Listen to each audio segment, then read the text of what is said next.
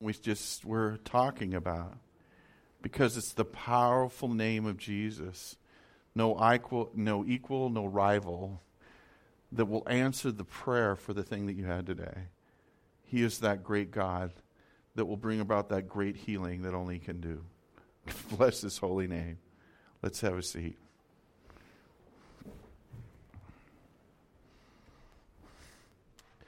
So, um, have you ever been surprised by someone because you find out something about them and you never usually thought of them that way?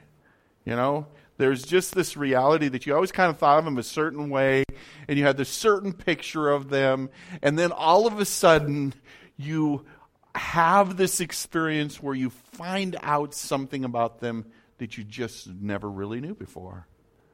There's a dynamic to who they are as a person.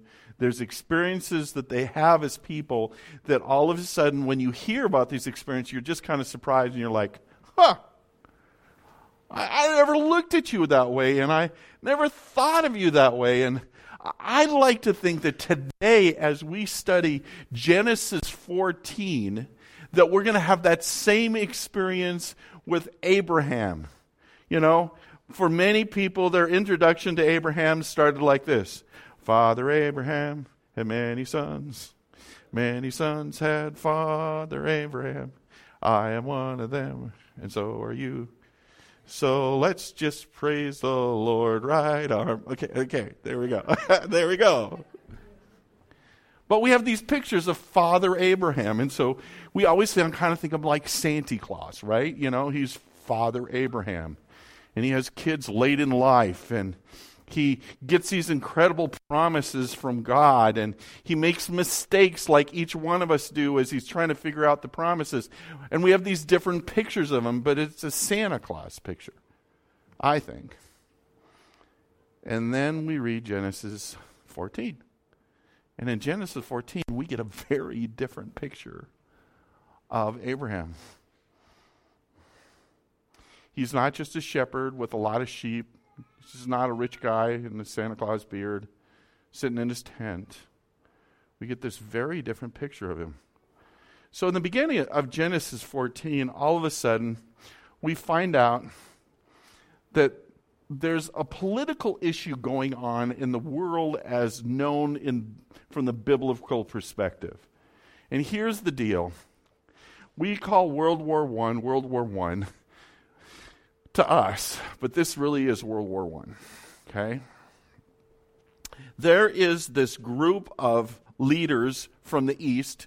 We're not exactly sure where the East is, but they're from the East. So they would have been beyond the Jordan Valley, beyond that area. There's a group of four kings, and one of them is like who is kind of the leader of these kings, and they kind of go through kind of like Alexander the Great did, and, and other great kind of world rulers came in, and they're picking, putting all different kinds of people in subjection to themselves. So that's this picture that we have. And then one of the groups of people that they put in subjection to themselves were the people that were in the Jordan Valley. And we talked about that last week. The Jordan Valley would be kind of like Lake Champlain. And in the middle of it, instead of Lake Champlain, it would be the Dead Sea. And this is the area that, well, Lot lived there. He lived in this area uh, amongst these kings of what would be the Jordanian area, okay? That's where he lived, in this valley. And they were subjected to this group from the east as well. But then after 12 years, they go, We don't want to do this anymore. And they rebel against it and they decide to no longer be subjected to those people. They basically say, We're done. We're done. We don't want to be subjected anymore. So then the 13th year comes, and that's what they decide in the 13th year. And then in the 14th year, a group of kings from the east decide, yes, you are going to be subjected to us. And you watch them kind of come through, and they kind of mow all of these nations. And then they come down into the Jordan Valley, and they make war with the people that are in that Jordan Valley. Okay? Kind of interesting. First major battle in this area. is in the valley around the Dead Sea. And guess where the last battle is going to be? Huh. Kind of fascinating, isn't it? But anyway, so they're there, and so they basically, so we find out that there's, there's this war in the valley, and that's in verses 8 and 9. I'm not reading all of this, partially because it's just too painful to try to pronounce all those names. Okay? And these kings, including the king of Sodom and Gomorrah, and probably the, the northern area of Egypt and these different places, they make war with these kings. And it doesn't go well. So we'll pick up the story where it doesn't go well. Now, in the valley of Siddim, which would be the valley of the Jordan, okay, that, that valley around the Dead Sea, was full of bitumen pits and the kings of Sodom and Gomorrah fled. Some of them fell into them, and the rest fled into the hill country. Now, it's interesting that a bitumen pit is kind of like a tar pit. And guess what usually that signifies? There's oil there. Let's think about this through, okay? In the Middle East, where is there a lot of oil? In this area. It was already there in the time of Abram. So they fled. So they are defeated. And here's the reality of what happens because they're defeated. We read on in verses 11 and 12. So the enemy took all the possessions of Sod and Gomorrah, all of their provisions, and went their way. So they basically looted the whole area and took all the wealth from that area. Now, this is interesting because in verse 12 it tells us they also took Lot, the son of Abram's brother, who was dwelling in Sodom, and his possessions, and went on their way. So all of a sudden, this war is personal, okay? It's not about something that's happening to other people. All of a sudden, it's something that's happening to the story of the Bible. It's just like for some of you, I know that the Gulf War didn't feel like personal until my cousin died in it. My cousin Lance gave his life in the Gulf Wars. And so all of a sudden, when I think about them, they're personal because they're tied to someone that I really knew, that I kind of hung out with as a kid. And so this war is all of a sudden personal to the story. In fact, we find in verse 13 then one who had escaped came and told Abram the Hebrew, who was living by the oaks at Mamre uh, of Mamre the Amorite, brother of Eshcol and Aner. These were the allies of Abram. Now, this is interesting because this is the first time Abram's ever been called the head of a clan. He's a head of a clan of the people called the Hebrews. Okay? And he has a relationship with the Amorites that are in his area, and they have an alliance together. So Abram hears about the news that Lot has been taken as the spoils of war and that he is being taken. So this is what it says in verse 14. When Abram heard this, that his kingdom had been, capt- been taken captive, he led forth his trained men born in his house, 318 of them, and went in pursuit as far as Dan. Now, this is an interesting picture because I think that we miss a part of what it says here. I think you should underline these words in your Bible if you have it in front of you, because here in verse 14, in verse 15, it says this He led forth his, and underline this, his trained men. Now, this is kind of interesting because it's not like they just got out the rakes and the sickles and the spare knives and whatever they had, it says that Abram had 318 men in his house and he had trained them for this moment. Now, I, I, have a lot of different pictures that I think of when I think of Abram, but I don't think of Abram as George Washington, the general of a small army or a militia. I don't think of him that way. Do you? You know, I still have this Santa Claus, head of a nation, living in a tent, taking care of his camels kind of picture. But it tells me something about Abram that's really interesting here. Abram was a very proactive man, and a part of the proactive nature of him was that he had trained the men of his household to be a militia. Interesting picture. All of a sudden, God blows our mind and gives us this picture of Abraham that he is a warrior. And not only that, it says he led them forth, born in his household, 308 in them, and they pursued as far as Dan. Now, they were living in Hebron at the time, and they are traveling 140 miles to Dan. And they did not have SUVs. They, they did not have armored tanks. They had no Humvees. Their Humvee was a camel. Okay? And so we see that he, this thing that they did was not a small task. And it doesn't say here that he took part of the army and he left them there as a contingent just in case something went wrong. We see that Abram, as a warrior, when it came to taking care of the captives in his family, was all in.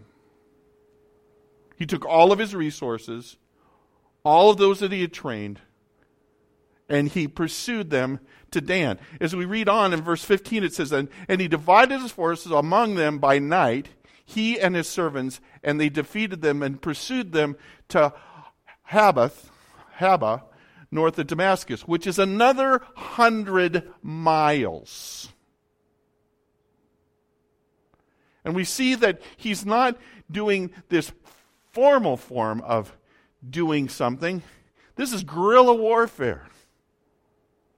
And so he is strategically taking the resources that he has, all in, traveling great distances. You know, the average person can travel about 12 to 14 miles a day. I know this because in Chicago, there is a road called Half Day Road. And Half Day Road is about 14 miles from the center of Chicago. And the reason it's called half day road is why.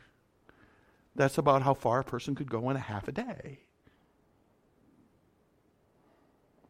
See, he was all in and he went about this great task as a warrior against the armies of what was at that time Alexander the Great, which is kind of crazy.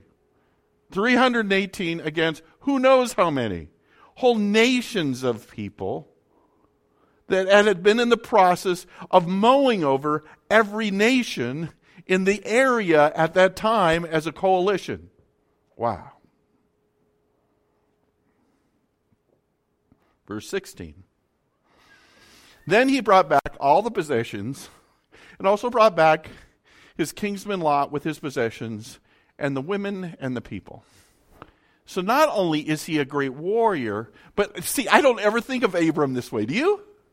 I don't think of him as a victor. I don't think of him as Patton ever. I've never thought of Abram as being Patton. I've just not ever had. He's not Kubla Khan to me. You know, he isn't this great warrior king. He isn't Arnold Schwarzkopf. He isn't these people. He's the Santa Claus leader of a new group of people that lives in a tent and has camels and is wealthy and is kind of laid back. And that isn't at all the picture of who he really is. God didn't call Santa Claus to be the leader of his people, the beginning of a great nation. God called a victorious warrior, and that's who the leader of his nation was. Isn't that an interesting picture? But he was all in to take care of his family that was held captive. And if you look at this, you can say, look at two sides of it. You can say either Abram's crazy and he has just about destroyed the promise, right? I will make you a great people and a great nation. I will bless you and I will protect you. Or you can see that he's going, Well, God, you have promised these things for me, and because of these promises that you've given me, I can be a great warrior. In fact, when you listen to the nation of Israel from this point forward, they will always come back to this victory and say, God will always give us victory over those who try to hold our people captive. And if you take a look at the history of the beginning of Israel, the Seven Day War, and the different things that they went through, once again, it was 318 against the world, and who always won? Israel.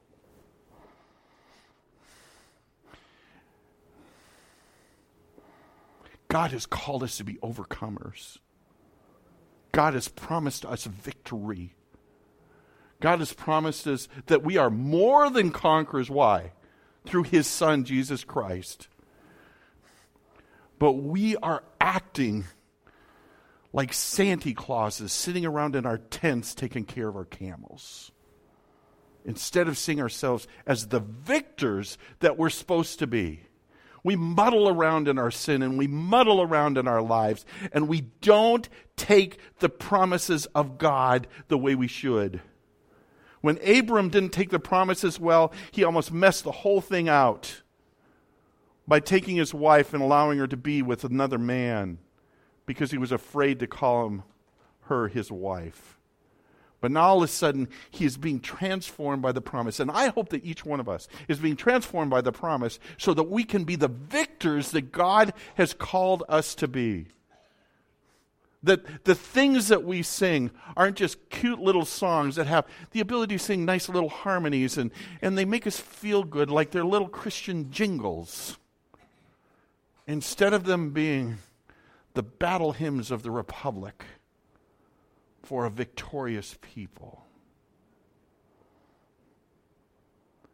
Why would God give us armor if He didn't expect us to be warriors? Hmm? Why would He not give us weapons if He didn't expect us to be able to fight? Because they were fighting guerrilla warfare. This was hand to hand combat. They weren't sending drones in. Okay? They didn't have guided missiles. They were trained in hand to hand combat. And we, as God's people, to be the warriors that God called us to be, we need to allow ourselves to be trained in righteousness and to live out the promises that He calls us to live. So Abraham is now the victor and he's headed home. And he doesn't just have 318 people anymore, he has all the spoils and peoples of a valley with him. Can you imagine this ragtag group that is going? And as he's traveling back, and he's now in Canaan, and we believe that he's probably somewhere near what is now Jerusalem,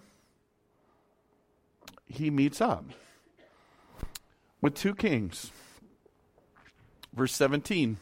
After he had returned from the defeated from the defeat of Chedorlaomer, that guy, and the kings who were with him, the king of Sodom went out to meet him in the valley of Shaveh, that is the king's valley, which they believe might be actually a part of modern day Jerusalem.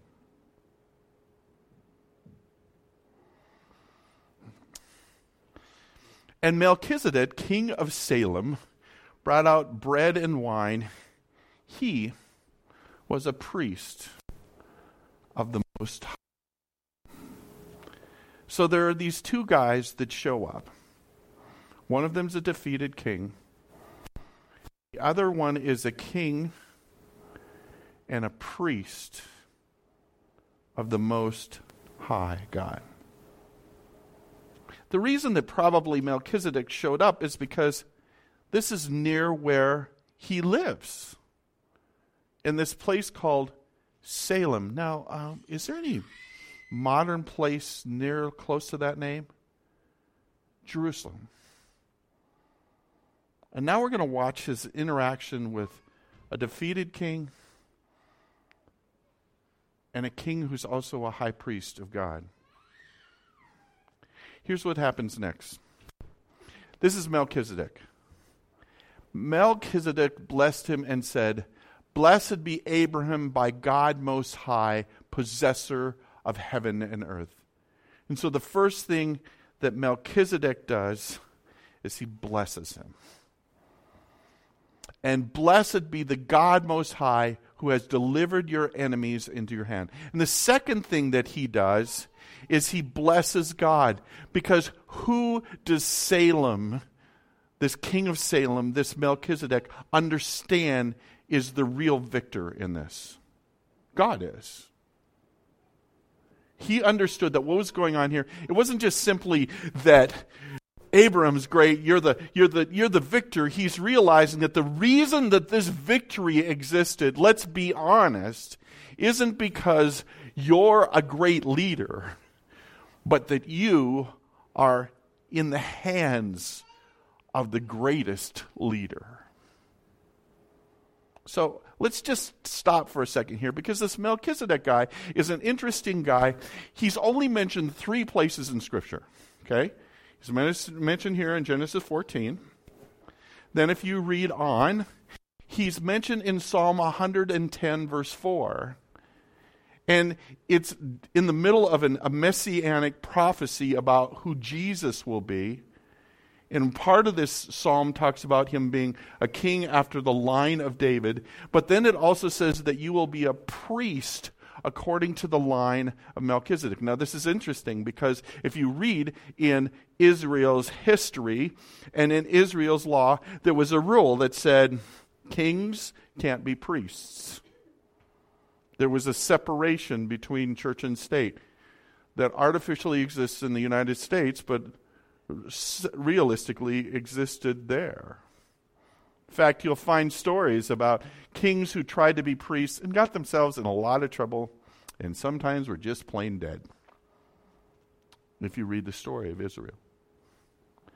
But that is a mention of that. And then if you read Hebrews chapter 5 through 7, and I know one of the classes tried to drag themselves through the book of Hebrews, and uh, they learned some things, but it talked about how Jesus was a part of a better priesthood because he wasn't a priest in the line of Aaron, but he was a priest in the line of Melchizedek.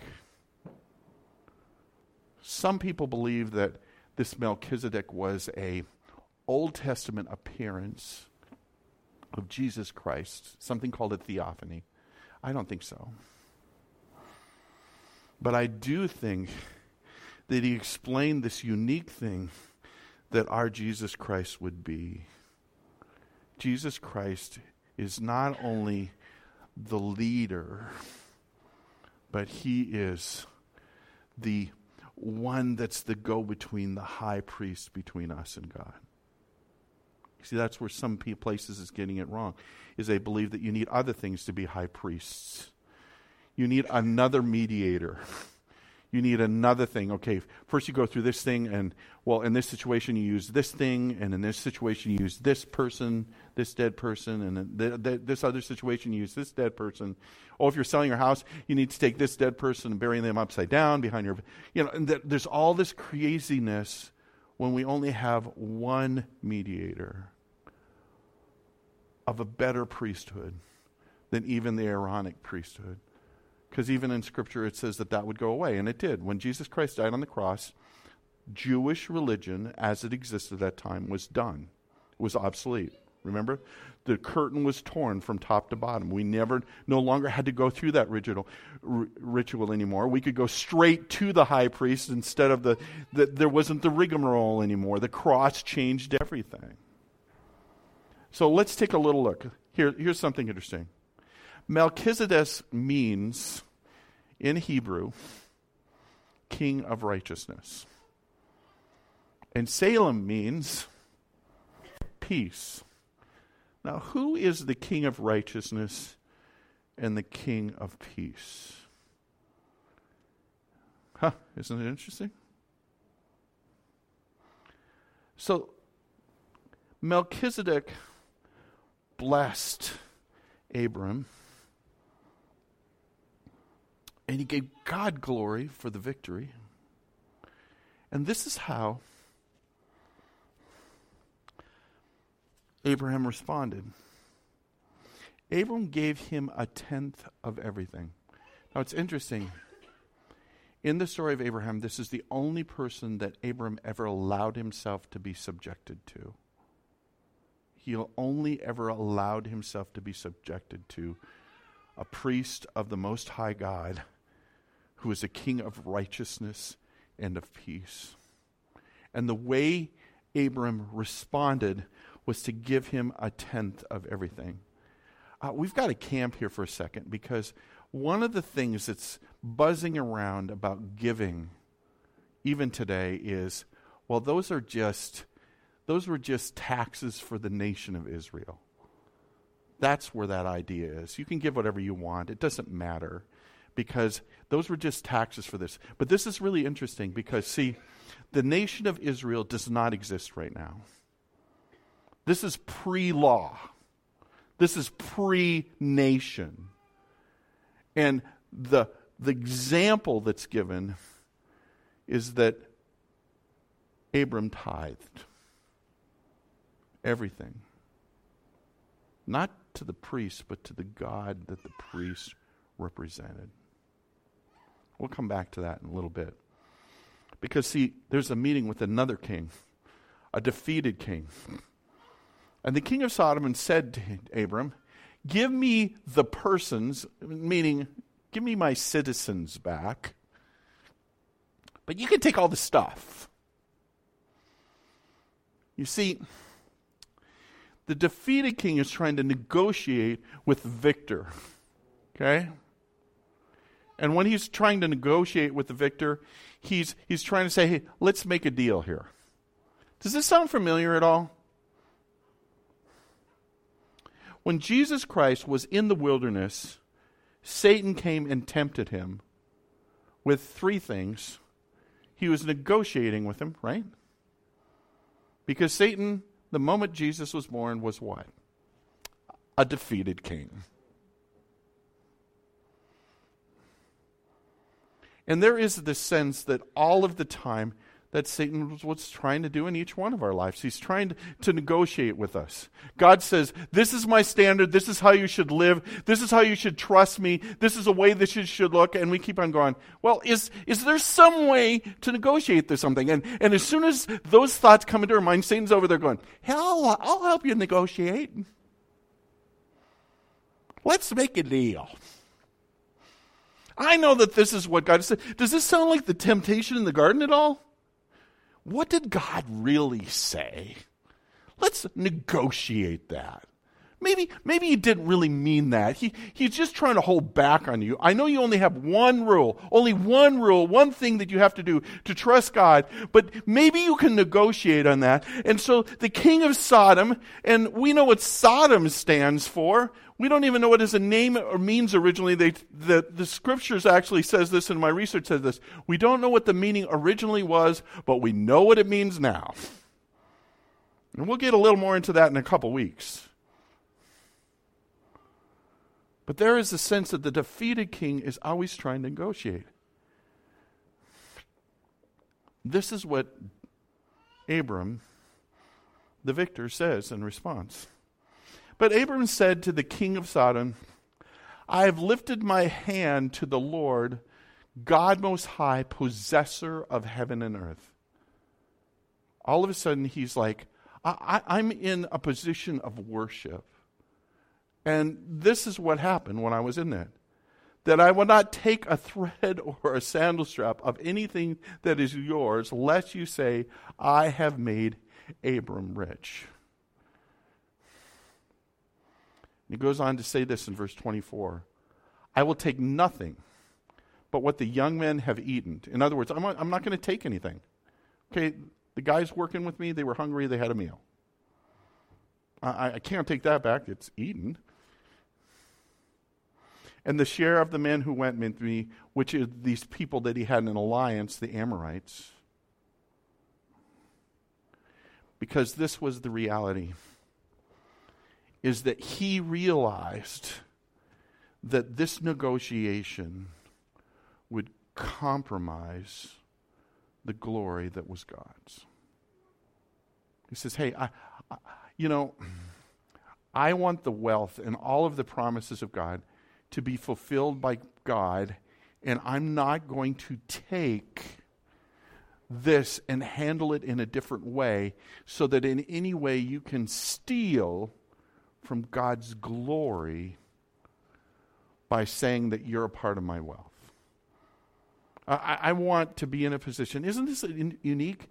Abram was saying, as a victory, he's saying, I want to be in a position where the only place that glory can be given is to God alone. I, I don't want anything to mess with that. I don't want it to be God and the king of Sodom. I don't want it to be God and this or God and that. And I think that there are those times, and you're going to watch Abram as he struggles sometimes because he sometimes feels like he has to help God with the promise, so he's adding an end to what he's saying God and this thing, and God and that thing. Uh, it's an incredible story. Have you ever thought about Abram as a warrior? Have you ever thought about Abram as a victor? Have you ever thought of yourself as a warrior? Have you, have you thought that way? Have you realized that God has made you a warrior? Have you, have you realized that? That God has made you a warrior? That you're not a spectator? That you're a participant? Uh, do you realize that every day we're fighting a spiritual battle? And that's what, why in Scripture in Ephesians it says that we're supposed to put on the whole armor. Why? Because we're warriors. And did you know that the type of armor we wear is a Roman style of armor? And the Romans were so confident in their battle that they only had armament on the front of their bodies because they truly believed that no one could defeat them.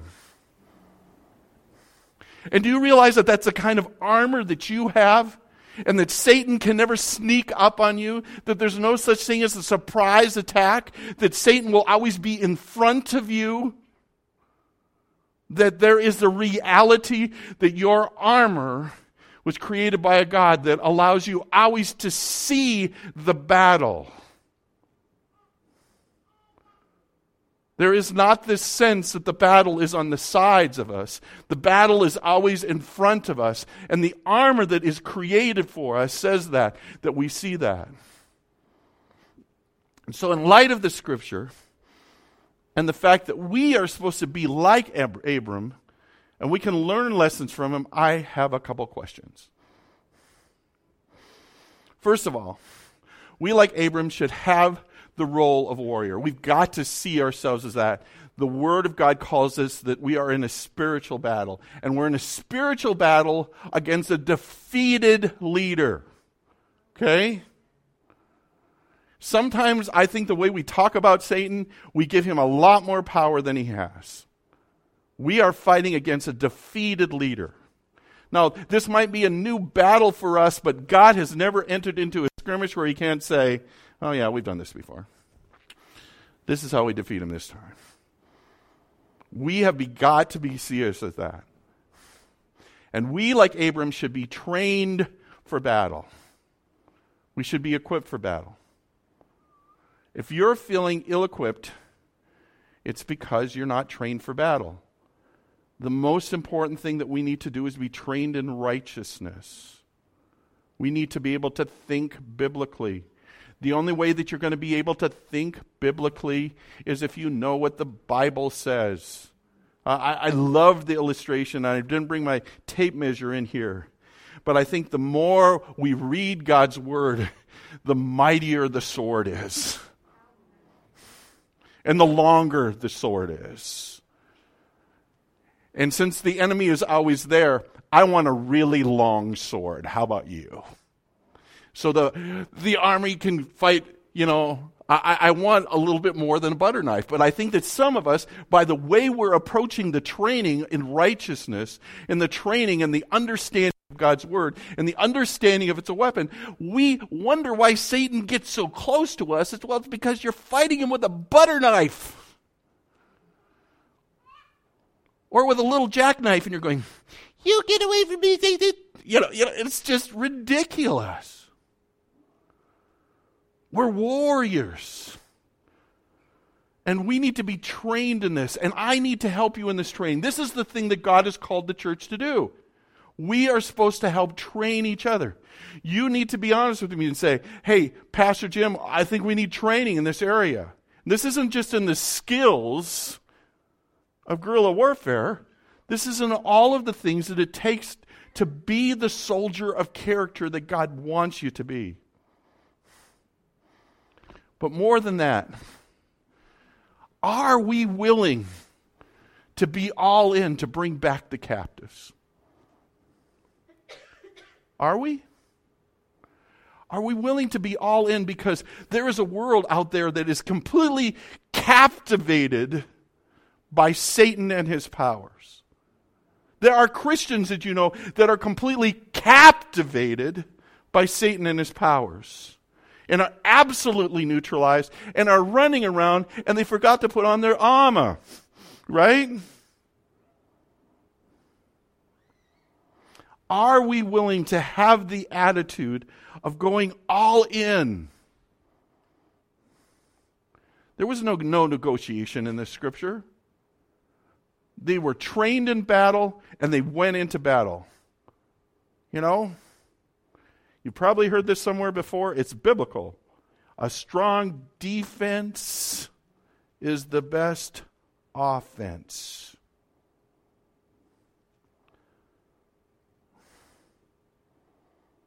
We should be warriors like Abram with a heart for God's people, those saved and those unsaved, to go all in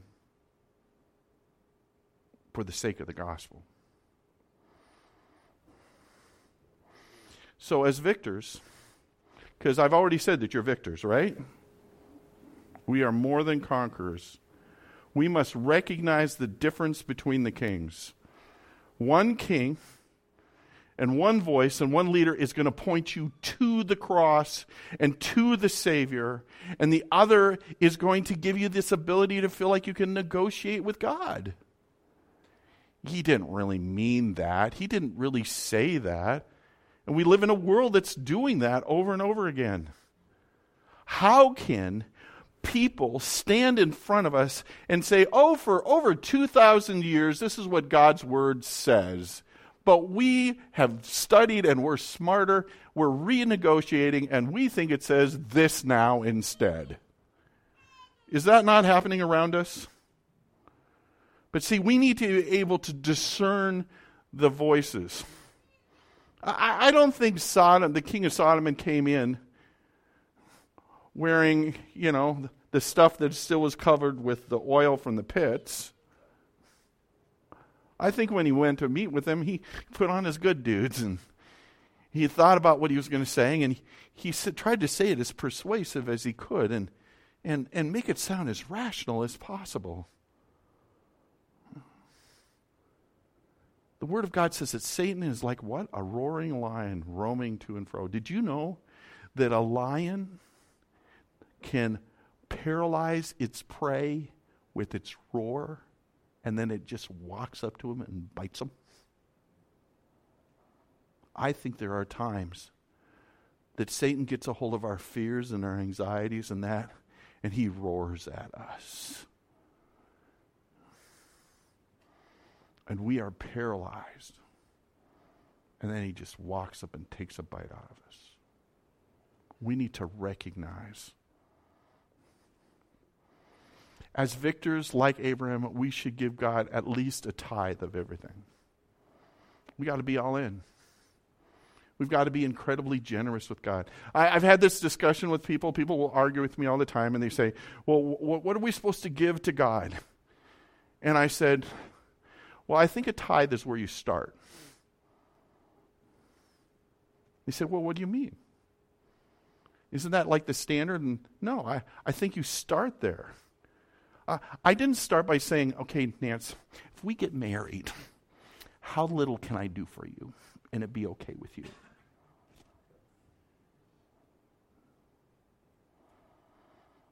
I married Nancy because I was in love with her. And I've spent my life trying to figure out how to give her a little bit more. Because that's what you do. I started with a little bit of me, and every day I try to give her a little bit more of me. When I first met Jesus, I didn't know all I was supposed to give him, so I gave him a little bit of me. But when I realized what he's done for me and what he gave me, I'm trying to be more generous with him every day. If you're negotiating with God, you're listening to the wrong leader.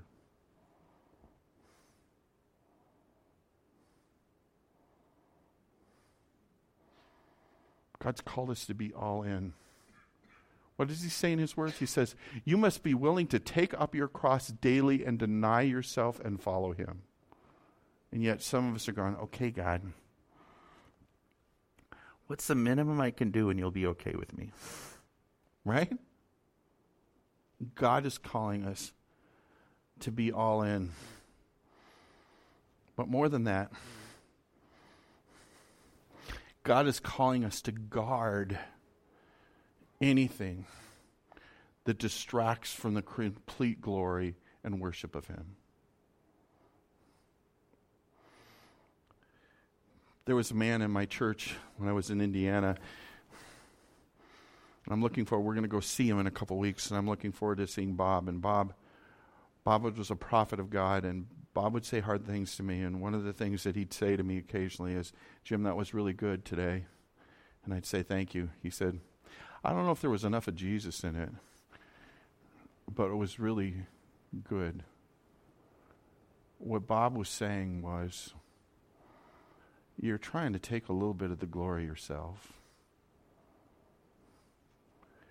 Abram realized that he wanted his life to be one that was completely a surprise because God did amazing things, and so God received glory. Uh, are you negotiating with God to be on the playbill. You know, Jesus Christ can be bigger than me, but I still want to be on the playbill. Are, are you letting people negotiate and say, well, I, I want to be on the playbill too, you know, because I really helped you that one time, so can I have just at least a little bit of credit?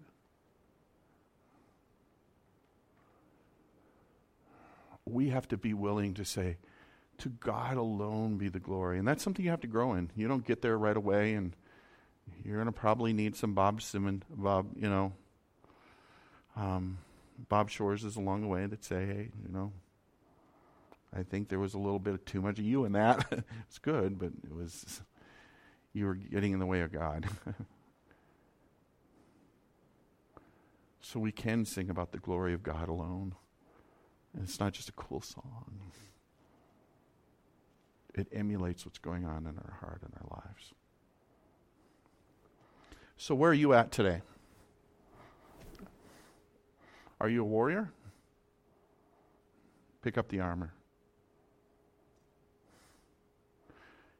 Re enter the battle. How are you doing as a victor? Are you generous with your Lord? Are you working hard to make sure he gets credit? You know, that's so counterintuitive to this world, isn't it, today? We're, we're all trying to build our resume in this world today to make ourselves look better and to do better. And God's saying, oh, wait, you must decrease so I can increase. Like, well, well that means the only, there's only going to be one bullet point in my life, and that is God is good. Is that enough? I hope so. God has called us as a group of people to be his warriors, trained for battle, all in. God has called us to realize that we're already victors. And so we need to sing the song of his glory. Let's pray together.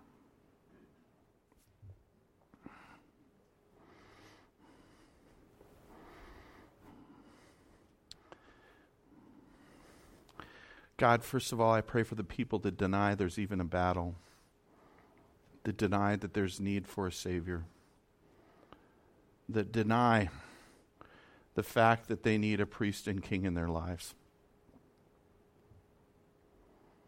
God, I pray that today they would be willing to admit their sinfulness and their need for a Savior. That they would be willing to bow at the cross and let the King of Kings and the Lord of Lords save their heart and rescue them from the captivity they live in. God, I rebuke whatever battles that they're fighting or little things that they're saying that are keeping them from that reality today. And I pray that today would be the day of their salvation. I pray that today they would bow before you and pray a simple prayer and ask you to be their Savior, to forgive their sin, and take residence in their life as it is now your temple. And for the rest of us, God, I pray that you would call us back into the battle. And I pray that you would help us see, even though it's hard to imagine, that we are already victors. And that we would figure out how to give you glory by the generosity and worship that comes from our lives. God, do what only you can do in each one of us.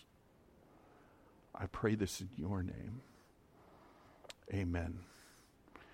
I'm going to ask you to stand around the outside of the, of the sanctuary, and I, I want us to pray one last time together as a people.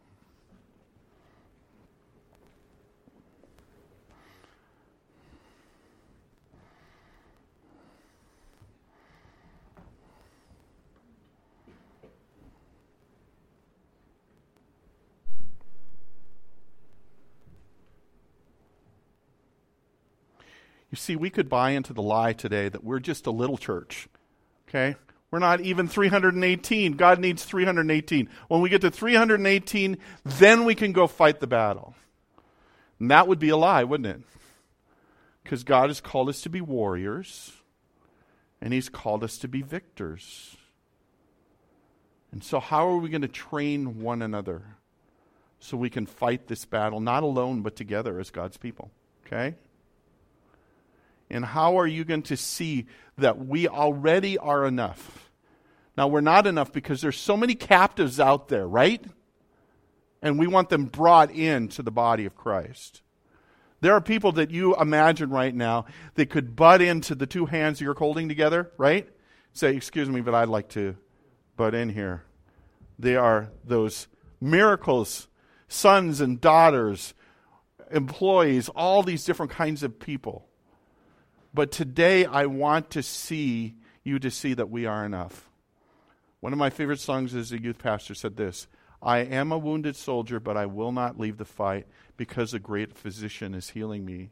So I'm standing in the battle in the armor of his might because his mighty power is real in me. I am loved, I am accepted by the Savior of my soul. I am loved, I am accepted and my wounds will be made whole. We are all on the front line together, people. God has called none of us to work in support or work in the records department. We are soldiers together. Let's put on our armor. Let's act as warriors and remember we're victors because we are God's. And together, you are His army. So we're back to the front lines together. God bless you as you fight the battles, all in for the captives of your life. We love you, and we stand in the battle with you. Have a great day.